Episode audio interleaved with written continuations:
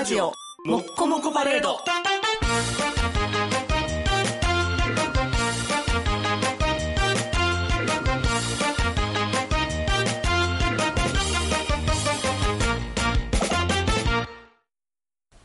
ぐわー大怪獣ゲベロモスが攻めてきたぞ。自衛隊出撃ミサイル発射とかとかバキュン。うわー怪獣が反撃してきた。ギャー全滅だ。もう終わりだー。青春アルデヒド、オーデ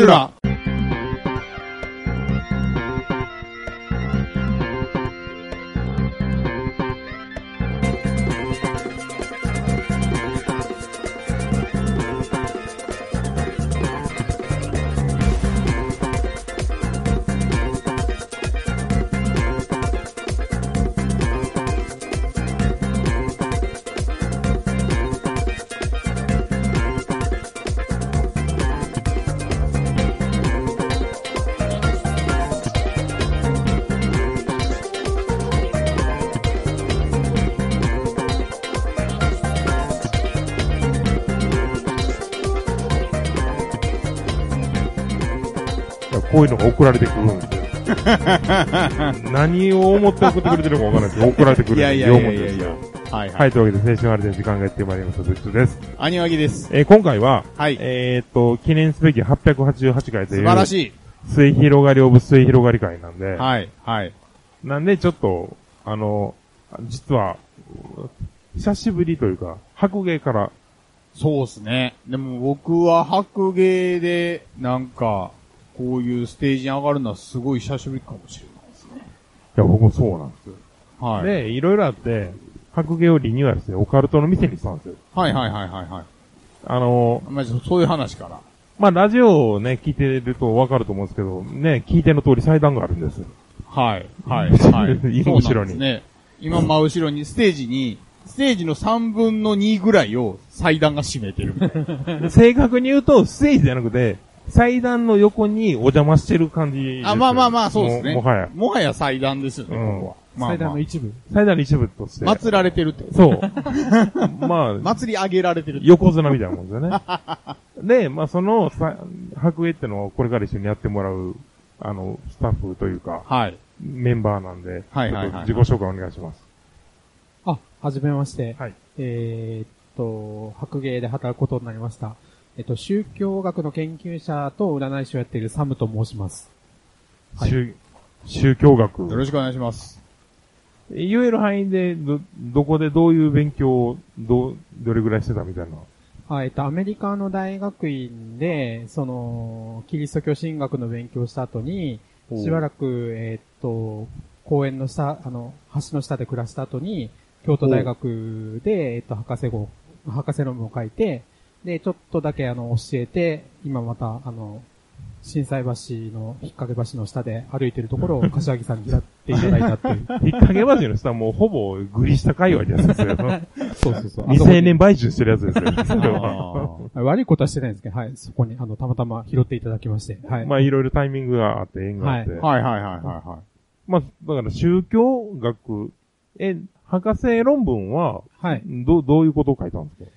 えー、博士論文は、まあ、研究テーマが、近代日本の宗教と、キリスト教と死後の世界っていうのが一応テーマで、大きなテーマで持っていてい。、うん。で、それらが重なるところの、まあ、あるキリスト教の人物について、あのーの、そ彼の思想を取り上げて、あの書きました。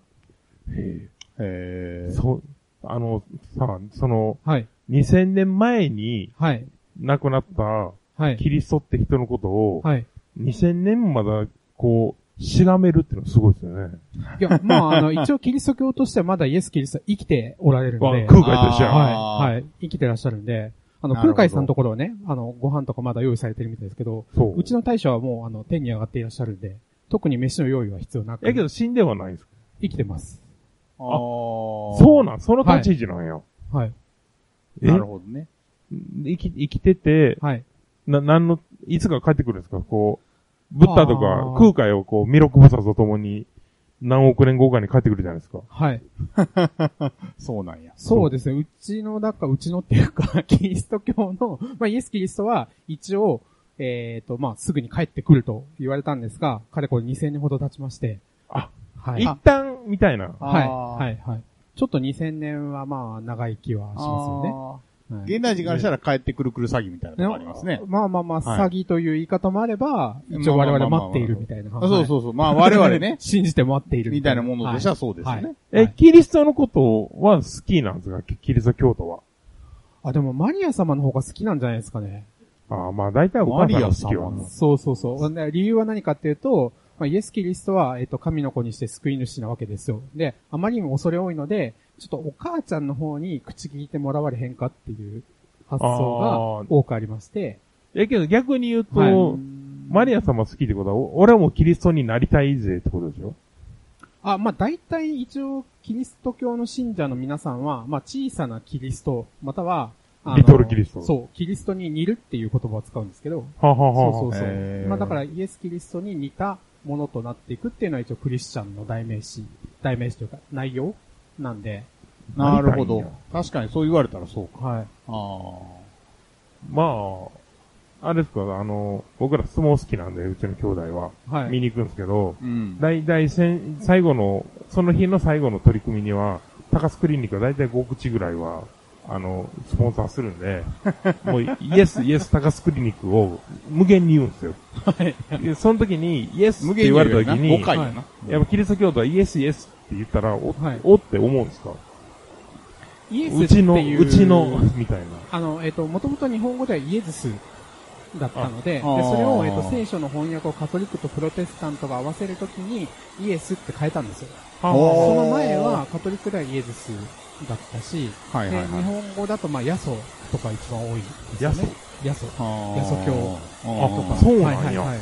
で、もっと古いのでいくと、あの、ジェズ、あの、えっ、と、キリシタンとかだと、ジェズ様とか。ジェズ。ジェズ。はい、ジェズイットのジェズですよね。まあ、ジーザスの。そうそうそうそう、ジーザス。はい。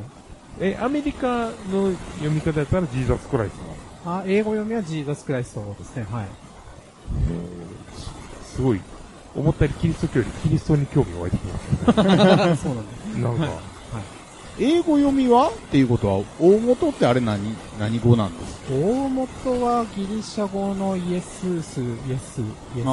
で、それが、えーっと、ヘブライ語だと、イエホシュアっていうことになるんですけど、まあそれの翻訳、ギリシャ語への翻訳がイエスです。でどういう意味の？へ油注がれたものとか。ちょっと違うんですけど、まあまあ簡単に言うとそういう感じ。よくある名前です。あの、えっ、と、当時で言うと太郎とか、そういう感じのよくある名前なんですけど、なるほどはい。あー太郎的な、あの、ねちょっと話ずれるけどさ、その、し女性下着メーカーのはい。ピーチジョンってあるんだよ。あ、ありますね。あ あれってその、はいい、わゆる、ビデオ施設とかやってる桃太郎グループなんですよ。あれ桃太郎グループがやってて、て、桃太郎の確か社長の奥さんがなんかがね、やってるんかで、で、桃太郎を英語にしたら、桃がピーチで、太郎はジョンやなって言ってピーチジョンなんですよ。そ うはいはいはそうそうそう。へだからそ、その感じなんですよね、イエスい。いや、まあ、だからよくある名前です、本当に。はいへーーまあ今日はそんな、サムさん。はいサムさんははい白芸だから、ちょっと、はい。オカルトやるんや、ちょっとガチキリスト教授業みたいなのもやってほしいね、みたいな。ああ、まあまあ、はいそうですね。わかんないですよね。うんそう、なんか、うん、結構、そのテーマね、大きい研究テーマの話されましたけど、はい。気になりますよね。なんか、もう僕らはなんなんとなくしかわかんないんですけど、まあ日本におけるキリスト教の扱いって多分、そのいわゆる世界的なクリスチャン文化からはかなり遠いところにあるというか、なんかそういうのに、多分確信には触れられてないんだなみたいな気持ちはあるんですよ。平凡な日本人としては無神経。うん。えっと、まあ、日本人がキリスト教を受け入れるときには二つしかなくて、で、一つは娯楽なんですよ。うんはいで冠婚葬祭においてエンターテインメントとして、その、あ、クリスマスとか。そうそうそう、クリスマスとか、ああいうエンターテインメントで入れるか、もしくはホラーなんですね。うん。はあはあはホラーの表彰か、えっ、と、エンターテインメントを通して受け入れるかの、この二つしか受け入れないです。他はうん勘弁してくれってみんな思ってるはず。なんか、昔、その僕は大兄弟やったんで、はい。教育大でその差別のことをはい。喋る授業とかで、はい。で、なんかそこで差別をすごく私は考えているって女子が、はい。あの、もともと私も昔キリスト教やったから、はい。あの、すごい差別を受けたって言うけど、いや、キリスト教が差別受けてたらもう無理でしょ、この国と思って。そんな差別あるって、マヒカリちゃうんやろみたいな感じになって、言ったら、泣いて、飛び出していって、ひどすぎるって言われて、僕の裏のあだ名が悪魔って名前がついたんですけ最ど、高じゃないですか。はいかっこいいじゃないですか。アンチクライストです、うん僕は。素晴らしいですね。ちなみにアンチキリストっていうのは聖書では単数形で出てくることはほとんどなくて、あの、複数形で出てきます。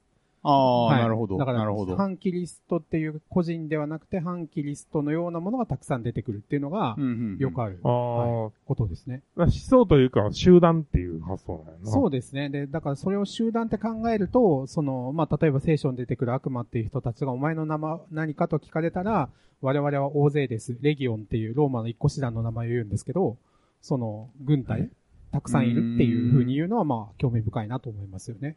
ーんえ、キリスト教で差別受けたなって思うことあります？いや、まあ、むしろ、現在世界最大の宗教で24億人一応いるんですよ。で、インターネット人口と同じくらいいるんですね。で、その我々が、我々ってわざわざ言いますけど、我々が、まあ確かに日本では人口の今0.86%くらいのはずなんで少ないんですよ。とはいえ、世界的に見るとどう考えてもスタンダードなんで、そうやな。はい。う。うんん。そんなに難しくないですかまあ、例えばイスラム圏とかだと、まあ、キリスト教徒と仲が悪い場合はたまにあります。でも、イスラム教徒の国だと大体クリスチャンは最低でも人口の1割か3割くらい普通いるんですよ。ああ、なるほど。なので、日本より多いんですよね。うん。うんそうですね。まあ、だから僕がキリスト教徒になった時に、まあ、死んだじいちゃんとかが、あの、お前は安くは出ていけっていうふうに言われたのは、まあ、ありましたけど。ああ、そうなんや。はいそういうことはありました。恥だと。うーん。そんくらいかな、でも。うん石投げられたことはないですね。投げたこともないですけど。けむずいよね。その宗教って、その、はっきりと何々教ですっていう信じまでしてる人って、ほぼおれへんやん。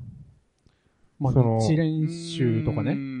まあ、創価学会そうそうそうそうとかですけど、創価学会の人らも、その心から日蓮様の教えが正しいとかじゃなくて、やっぱ僕の感覚ですけど、あの、仲いい何々さんがやってはったから一緒に行ったらみんないい人よ、みたいな ことでしょ、大体。はいで、わかるし、それは。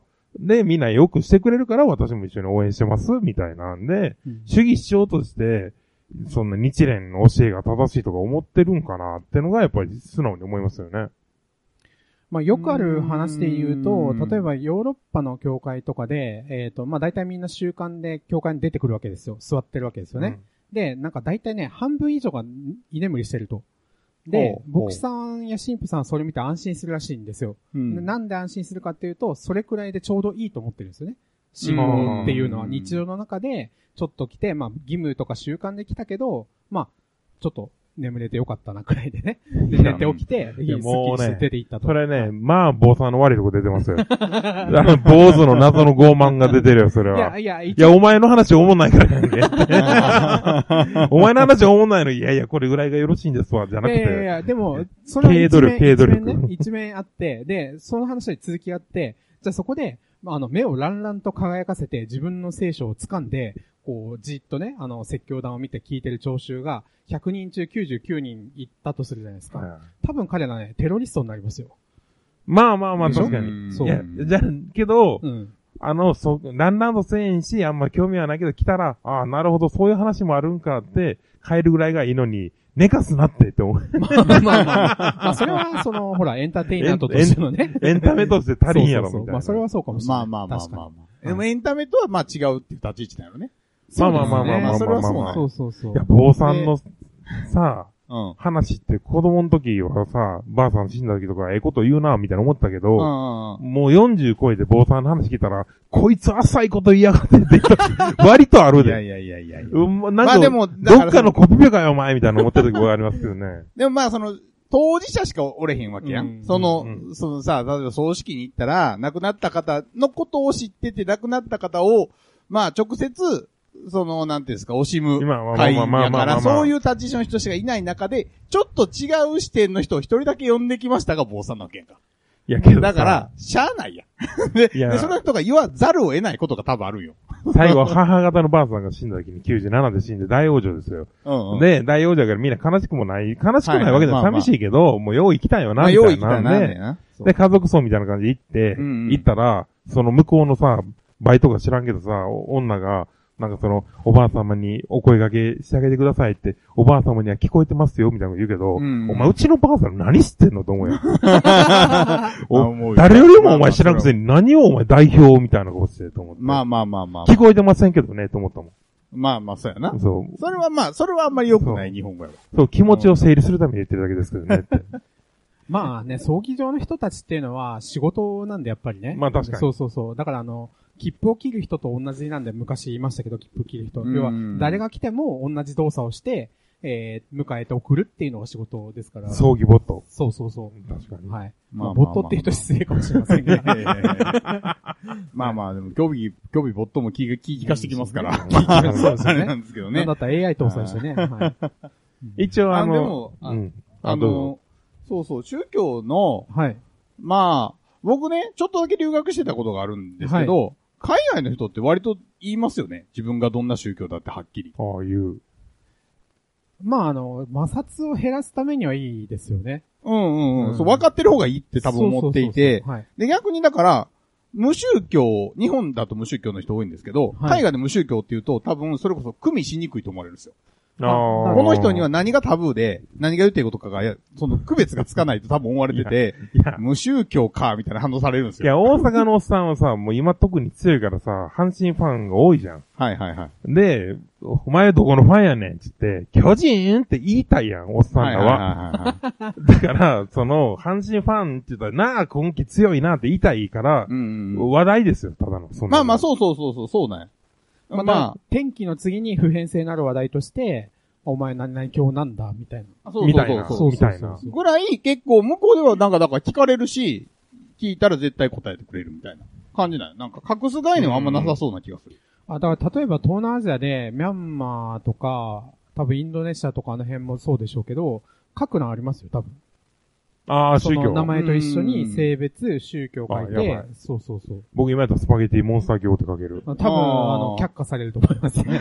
僕、僕大神官ですからね。なるほど。なるほど。金で買いますよ。はい。素晴らしい。身分は。隣の店は教会やから。教会、日本初の教会にしてるんで。ここしたらさすがに寒さに怒られるなと思っていや、面白いからいいですけどね。はいいや、いやも僕もあの、大進化になりたいです。店作ったことを認められてね、一気にレベル23ぐらいから始める。グッズも、あの、大きく稼がんかったら勝手に作っていいよって言われまあ、そうなんですね。はいへえ。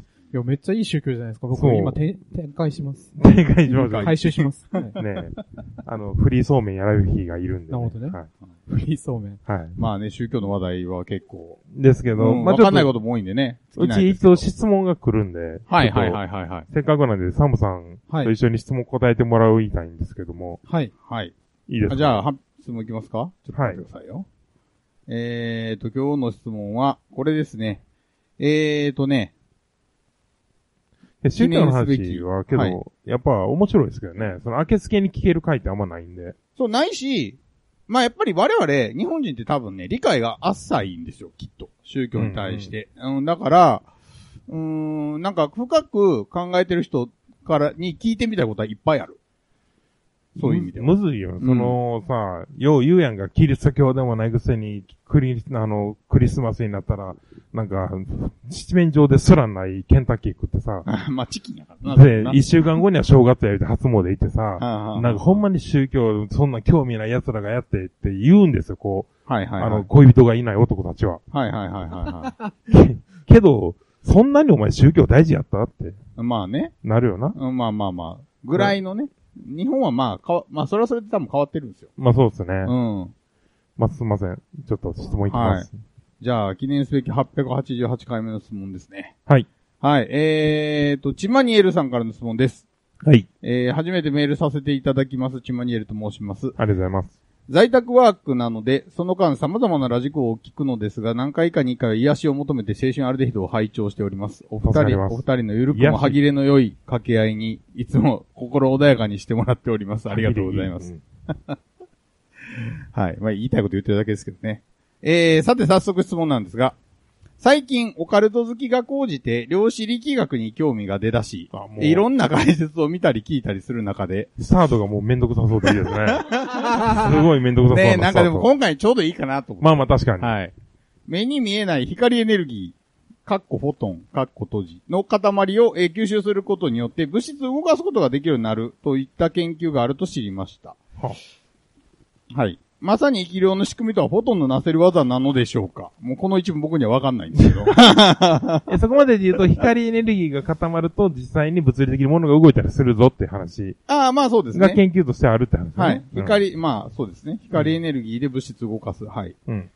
で、もし仮にそうだとするならば、距離や時間は、じ、じゃあ距離や時空は関係なく物質に影響を及ぼすことも可能となるのかも気になります。よかったら見解をお聞かせいただけると幸いです。ということで、そうですね、ちょっと、まあ、噛み砕くと、光エネルギーってものがすごい量固まると、実際に、ただの光でも物が動いたりするんじゃないかという研究があって、はい。それを考えると、幽霊っていうのはまさにそれじゃないのとね、はい。いうのがまずこの人の、いやーいいですね。もうすごくオカルトっぽい質問で、まあ、ある意味いいですよね。あ、だから一部は僕もすっごいわかりますよ。あの、まあだから光エネルギーで物を動かせるっていうのは、もう全然、もうその通りですよ。うんそれはもう実際証明されてる話。照明も、そもそうです事ね。実ですよね。はい、うんはい。あの、何やっけ？マックスウェル応力っていう、うんはい、のがちゃんとあって、昔の電磁気学の教科書に書いてる式からちゃんと導出できます。光が物に当たると、えー当然反作用みたいなものが働いて、まあこれもいろんな説明の仕方があるんですけど、えーちゃんと物が押せます。はあ微弱。な力ではあるけど、電磁波で物は押せますっていう話はあるんです。うん。だし、実際問題、まあ、なんか、これはね、すごい、いっぱい証明がちゃんとありますよ。あの、有名なのは、宇宙、宇宙回答っていうか、スペース回答っていう宇宙ヨットとか言われる、うん。イカロスっていうのが日本も作ってますけど、うんありますけど、それは光を太陽光を背にして動くっていうことができるんですよ。だからその、ただ単にタコみたいに、なんかね、砲を張ったら、太陽を背にしての方向は動けるんですよ、無料で。イカロス、無料で。光、光が当たるからね。けるんですそう、はいか勝手に当たるからね。イカロスって名前こじゃれてますね。まあまあ、そうそうそうそうそう。最後 C が待ってますけど。でも太陽から遠ざかる方向に行くんですよね。に逃げる確かに逃げ切れるかもね、確かに。は逃げ道のある。あはあはあそうなんですけど、っていうのもあるし、水星の尾っぽとかは、基本的に高圧によって、まあ、できてるって言われてますね。はあ、なはいるほどがどっち向きに、まあ、出るか、みたいなのは、実はだから観察できるんですけど、うんで、それ、は、だからその光、電磁波が、えーあ、違う違う違う、石が太陽光というものを受けて、こっち向きに飛んでるから、尻尾がこっちに出るよねっていう話なんです。はあ。まあ納得。そう、だから、光で物が押せるっていうのは全然。けど、はい結構話飛んでて、じゃあ生き量って飛ばせますよね、みたいな。こここ全然わかんないです。えまさに生き量がほとんどと、と出せるわりあえず、あの、最初に多分言っとかなくてはならないのは、量子力学っていうのは、まあ、すごく小さな世界のね、あ、そうですね。あの、微小の世界の話なので、でそれを漁師っていうぐらいでね。そうそうそうそう。だからそれを我々の、その、なんか、まあ、動物が生きてるような世界に落とし込んで話すこと自体が、まあ、基本的には不可能。まあ原子レベルとか、光の粒レベルの話が大体。はい。その、そうですよねそれよりも、まあそうですね下だったらいいけど、それよりも上に行くと、あの、もの、なんでしょうね。まあ、ちょっとき厳しいんではないかと。で、うんうんえっ、と、今の、その、生き量を飛ばせるかどうかって話は、あの、フォトンとか、それとちょっと、飛躍がね、なんか4まあまあまあつくらい間にジャンプするところは多分あるんだと思うんですけど、いやーそれいいですよねをどうするのかっていうのはあるんですが、まず量子力学を、その、一般的な意味を超えて、科学的な意味を超えて言う場合には、基本的には多くの場合が、まあ、気のせいというか、あの、文学的表現というか、遊びの表現だと思うんです。はいうんで、だからそれはあんまり気にしなくてよくて、で、ただ、えっ、と、生き量を飛ばせるかどうかっていう話になると、一応あの、まあ、宗教の研究者なんで、その、霊能者にもたくさん会ってるんですね。で、えっ、とね、確かに生き量を飛ばして、あの、そうですね、人が死んだりとか、みたいなことは聞いたことがあります。あー生き量を飛ばすっていうのは、要は、生きてる人間が、はい。霊体なるものを、はいえーまあ、何らか外部に影響を及ぼせるものを飛ばすってことね。えだから、えー、まあまあまあまあ、近かろうが遠かろうがはいそういう感じです。で、えっ、と、まあ、ただこれって、すっげえわかりやすい話で言うと、あのーまあ、呪いって言い換えてもいいし、わかりやすく言うと、念っていう言葉、よくあるね。ハンターはいハンターっぽいですけど、あの、念っていう言葉に置き換えてもよくて、まあ、ちょっと、まあ、例えば僕はこう、な柏木さんをね、こうなんか、って思いながら見てると、なんとなくやっぱ伝わるじゃないですか。まあまあまあまあまあで、それを、まあ僕が例えば、えっ、と、白芸のメンバーに、いや、柏木さんこんなこと言っててさ、みたいなことを、まあ、吹聴すると。で、回り回って誰かの耳に届くわけですよ。はいはいはいはい。で、そういう形で、えっ、と、何かしらその人のメンタルに、あの、何かが及ぶっていう。で、そういうものを見て、霊能者たちが、あ、なんかあんた生き量ついてるよみたいなってことは結構あります。あまあうんなそれはある。それはある。まあ、かえや話が、例えばなんかあんまりやってないやつでも、はい。あいつお前のこと嫌いらしいでって言われると、うんまあ気にはなるし、そうそうそうそうまあ全く無影響ではないよなっていう話はまあわかるんですけど、うん。いつも思うのは、僕幽霊関係に思うのは、生き量であろうが死量であろうがなんですけど、その、お前が死んだことに対して、関係ない俺らに言うなよっていつも言ってるんで、その、不特定多数に飛ばさんといてくれるって思うんですよ。直接言えよみたいなことを、何を生き量に一旦して飛ばしてくれてんねんみたいに思うから、なんかメールしろよって思いません ?LINE まあでも。まあまあ、だから、えっ、と、どんなことでもそうなんですけども、えっ、と、一応なんか、霊能オカルトの世界とかも調査研究でこの1年くらい、結構いろんな数の霊能者を探して会いましたし、えっ、と、占いとかもですね、なんか15万円くらい使って、同じ質問をひたすら投げ続けたんですよね。で、まあ大体99.9%くらい全員嘘つきです。まあ、そう。中にはでも当てる占い師がいて、で、その人たちは何を使っていても当てるし、当てるときには何を当てるかっていうと、固有名詞と名前のレベルで当てに来ます。日付とか。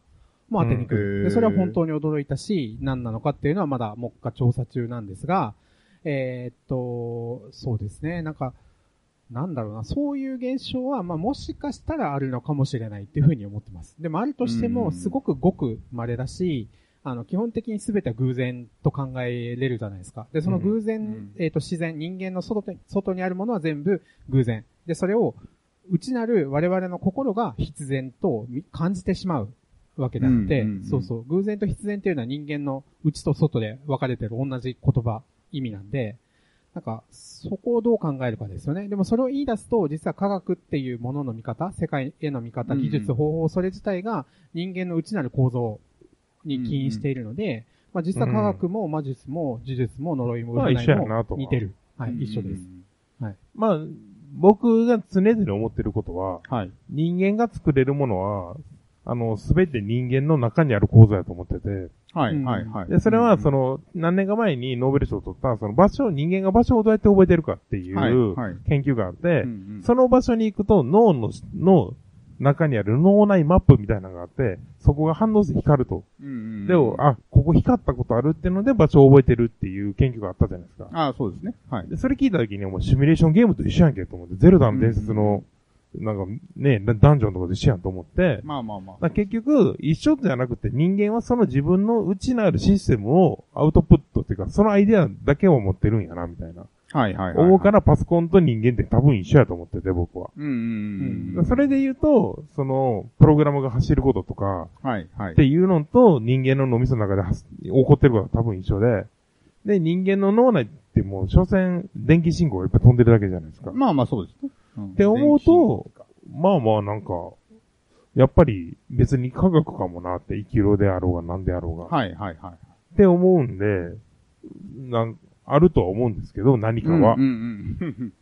でも、今回の件に関しての、その、その、そうですね。フォトンが当たると動くから生き量はあるには、ちょっとまだ遠いかなっていう。いやーね、なんか、逆にもう、もはや味わい深いですよ、この僕は、僕にとっては。でそうだよねはい一応、一応なんかその調査してきた身として言うと、えっとね、どんなすごい芸能者や占い師とかが何を言ったとしても、まあ大体その効果ってプラス1割2割くらいがせいぜうんいだと思うんですよ。ね。で、1割2割くらいって人間の努力で何とでもなるじゃないですか、正直。その本気を出せばね、なんとかなるんで、だからそこの部分を、まあちょっと占いとか呪術とか霊能者とか何でもいいんですけど、そういうものの力を借りたっていう事実がその人のやる気を引き出して、まあまあ、1割2割アップするってことはあるかもしれないなうん。と思います。科学的には。ただ一応宗教学者でもあるので、まあ宗教を信じてる人間でもあるので、あの、まあでももしかするとなんかあるのかもなとも思ったりもしています。僕はなんかね、こう前世論みたいなまま好きじゃなくて、あと占いとかで、あなたはこうやからこういうのが向いてるよとか、こういうことやってみたらみたいな話は好きなんやけど、こうなるでみたいな感じの言い草する人がたまにいて、で、それはあんまり好きじゃないところがあって、で、それは、なぜならこう、僕は尊敬してる、あの芸人で、直之さんって人がいるんですけど、そのスタンダップコメディやってて、で直之さんが、の話ぶ頭おかしいんやな、この人って思ったんやけど、その、犬、公園におったら、ノーリードで犬が走ってたんですよ。ほで、そんな大きい犬じゃないから、危ないなと思い、あの、いいんやけど、やっぱり噛むの怖いし、なくさん犬怖いらしくて、う。ほうほうほう。で、嫌やなと思ったから、あんなん、ちゃんとロープとかつけんの大丈夫ですかって、飼い主が近くにおったから言ったら、ほうほうほう。大丈夫大丈夫って、今まで人なんか一回も噛んだことないって言われたから、ムカついて、なくさんそのおばはの手噛んだんですよ。うん。で、俺も今まで一回も人噛んだことなかったで。やば。ででっていう、はいはいはい。だから、そんなもんで、運命ってそんなに簡単に変えれんねんなって思うじゃないですか。ああ。いや、でも、例えば僕、だ占い師もやってるわけですけど、で、占い師として、えっ、と、相談者の皆さんに、必ず言うことは、どんなに凄腕の霊能者や占い師が何を言ったとしても、例外は必ずあると。で、その例外はすごく簡単なことで、えっ、と、人間の強い意志と大胆な行動が全部を変えますって。なんか、はい。牧師っぽいこと言うな。そうですね。確かに、確かに、牧師っぽいわ。はい。急に。あいや、まあでもそれはやっぱ事実なんで、まあだから例えばですけど、まあ兄弟で僕は教えるじゃないですか。女子学生が彼女いるとして、で、占い師がね、その子に、あの、あんたのクラスにね、えっと、宗教を教えている先生がいるはずだと。あさって、そのおっさんとあなたはなぜか恋に落ちて、みんなの前でベロチューしますと。で、そしたらその女の子はもう、ひえっ、と、本当にあの、悲しみ嘆いて、心を決めるわけですよ。よし、今からあのおっさんを殺しに行こうと。あ。で、そうすれ、ば、あいつの未来はなくなるから、うん私とベロチューする未来もなくなるはずだ。でえっ、と、まあ、出町柳に何でもいいですよ、駅で僕はね、ドンって押されたら、やっぱり、外れますよね。そんな、ベロ中お話題っていう人生は もうちょっと間あってもいいので。そうですね。そうそうそう。はい。まあ、そういう、話。はい、そういうことはあると思います。はい。あのー、最後にね、距離や時空は関係なく、物質に影響を及ぼすことも可能となるのかっていうのが気になるらしいんですけど、まあ、距離や時空は関係なくはまあわかりますわ。生き量を飛ばすことに関してね。まあ、うん、あの、遠くても行けるし、過去でも未来でも飛ばせるっていうことを言いたいんですよね。それはわかるけど、物質に影響を及ぼすってどういうケースのことを言ってるんですか？人体に及ぼせるのは当たり前みたいなこと？えー、もうもう一回読んでくれ。いや、あのーまあ、生き量の仕組みの話の後ね、うん後に、まあ、もし、その光が生き量の仕組みなんであるならば、えー、距離や時空は関係なく、物質に影響を及ぼすことも可能となるのか、ということも気になります。って書いてあるんですよ。だから遠く離れた地球の裏側で住んでるやつのことも呪ったら、生き量飛ばして呪ったるわと思ったら、はいはいはい。その時間も関係なく一瞬でそこまでたどり着いて、そいつに物質的に、あの、悪影響を与えたりできるのかって話ですよね。ほう物質にっていうのは何？物質の対義語は何？目が潰れるとか。せ精神じゃないですか。精精神。ああ、精神ね。まあそう、精神と物質ですよね。ね、だからその科学の歴史でいくと、例えば19世紀末から20世紀前半において、その心霊科学っていう、心霊学っていう分野がありましたけれども、はいはいはいうん物理学、精神学、心理学、あとオカルトがないまぜになった分野ですよね。はいはいはい。だから大真面目に、あの、まあ、当然その、だから、えっと、なんでしょう、量子力学とかが出てくる以前の宇宙の世界、宇宙理解、世界理解ですけども、そういうところでやっぱり、まあ、まさに物質が精神化する。つまり、当時の人の感覚で言うと、で、これは僕は博士論文でも扱った内容ですが、ほうほうえっと、当時の人たちって、ラジオにめちゃくちゃ感動したんですあーそうやな。あれは幽霊やわ。そう。だから電気を通じて人間の意志が届いた、人間の言葉が届いたわけですよね。はいはいだから、はいテテレフォンだから、遠い声が目の前に来たと。で、うんそれはテレビジョンになるので、つまり遠い映像を見ることができた。とかねうん、テレグラムはまさに遠いところから文章が届くわけですよ。で、それはそのまんま、だから、えっ、と、SF の想像力になりますけれども、テレポートにもなるわけですよ。なるほど遠くの場所が行くことができるとかね。そうそう。あとはテレパシーですね。うん最高。あの、精神を遠くに送ることができるっていう。まあ当然その延長にあった内容なので、まあでもご存知の通り、えっ、と、世界はそっちの線、そっちの科学を発展させるというよりはそっちはないってことに気づいて、えー現代の水準の、あの、科学に到達したわけですから、100年前だったら割と大真面目にみんなそれを考えていた。まあ、確かにはい確かに。うーん。とは言えます。はい。まあでは、ないともだから言い切らん。よな。うん。うん。あ、だから物質っていうのはなん。かその何物、物理的に殺傷するとか、そういうことができるっていう意味合いこの場合は。まあ、そのイメージで言ってはる気がしますよね。なるほどね。なるほどね。まあでも呪いの話とかを、まあたまにいろんな人が聞くんですけど、はいやっぱり病気になる人とかはあるらしくて、で、それがね、だから物理的に本当に、でも病気って物理の話じゃないですか。うん。ああ、まあ。例えば、だから何,、かの呪いが来。はた、何かの返しが来た、で、結果、その人に病気が見つかったとかね。まあけど、むずいよな、物理なんかどうかが。まあ、病はな、それこそ内的なものはい。なので、まあね、その人の内部で、まあ、内側においてその精神的な攻撃と、が物理的なものとして発露するのは、はいまあ、それはそれであるんじゃないと思いますけで、ど。ここれはね、僕はさすがにどう考えたらいいかわかんないけど、はい聞いたことのある話でめっちゃ面白い話で言うと、あの、沖縄のユタの人にも僕は何人か会ってるんですけど、ほうほえっ、と、名前は伏せますが、めっちゃ有名だった人がいて、で、その方の経験で包丁が飛んできたことがあるって言ってました。あああ、物理的やな。そう、物理で。あ物理で。なるほど、なるほど。そうそれは物理。だからそれ、あそれを言ってるんですね。多分、はいポルターガイスト的なイメージ。そうそうっていうのあったし、うんはいはいはいで、彼女は、えーっと、宗教を途中で変えたんですよ。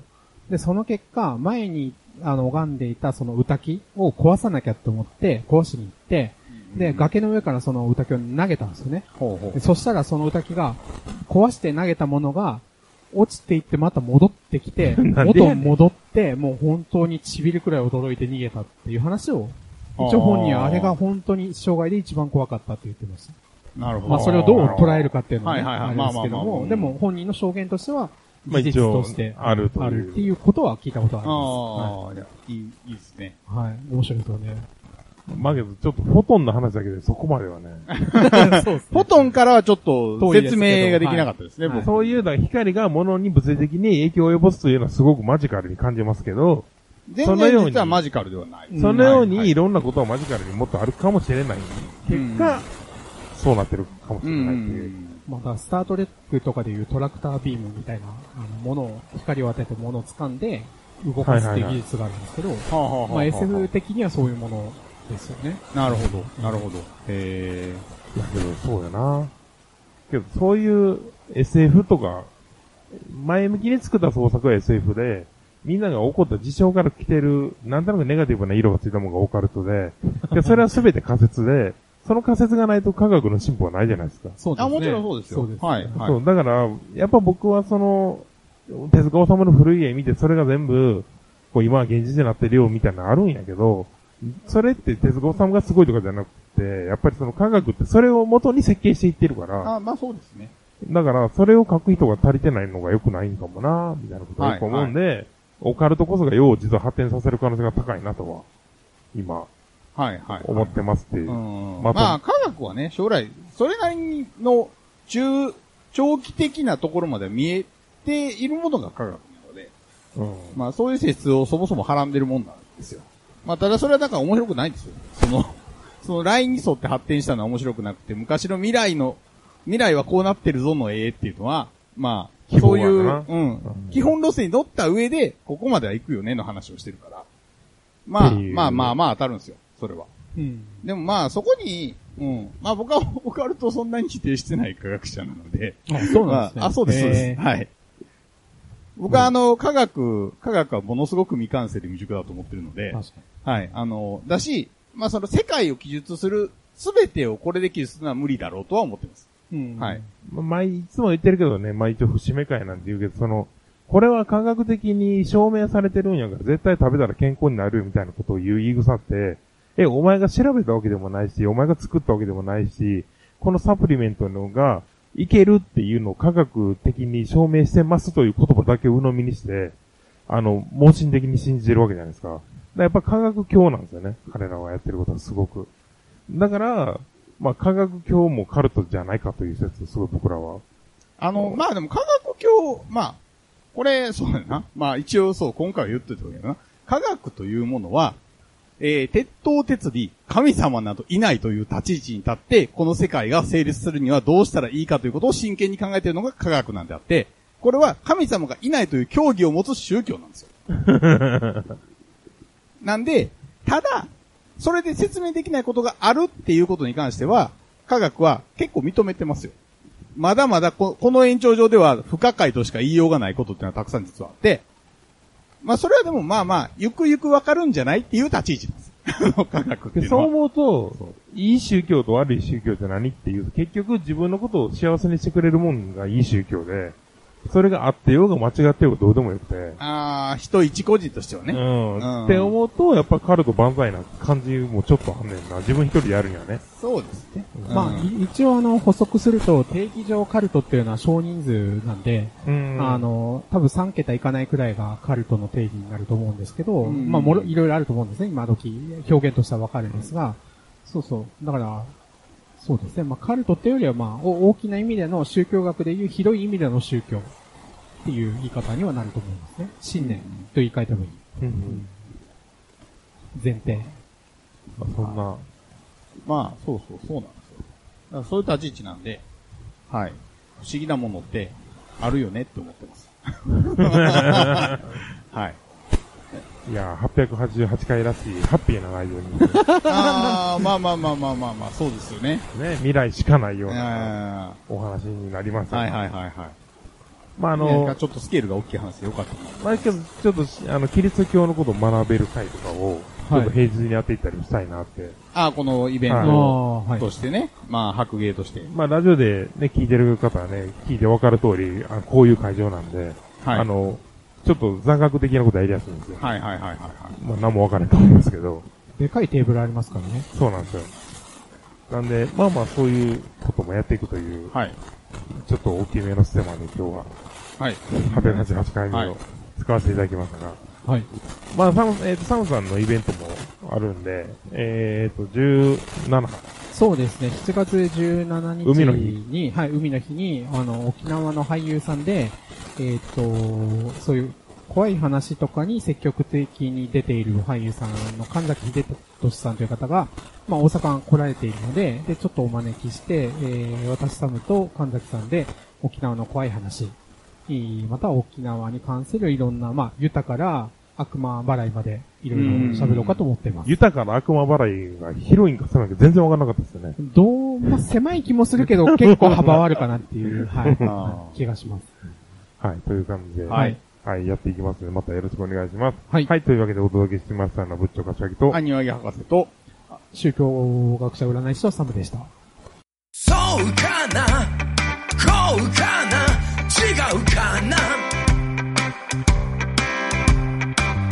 調べてみたり考えてみたり自分から聞いてみよう投げてみよう友達にあるでひどに分かってないことなんかいっぱいあんね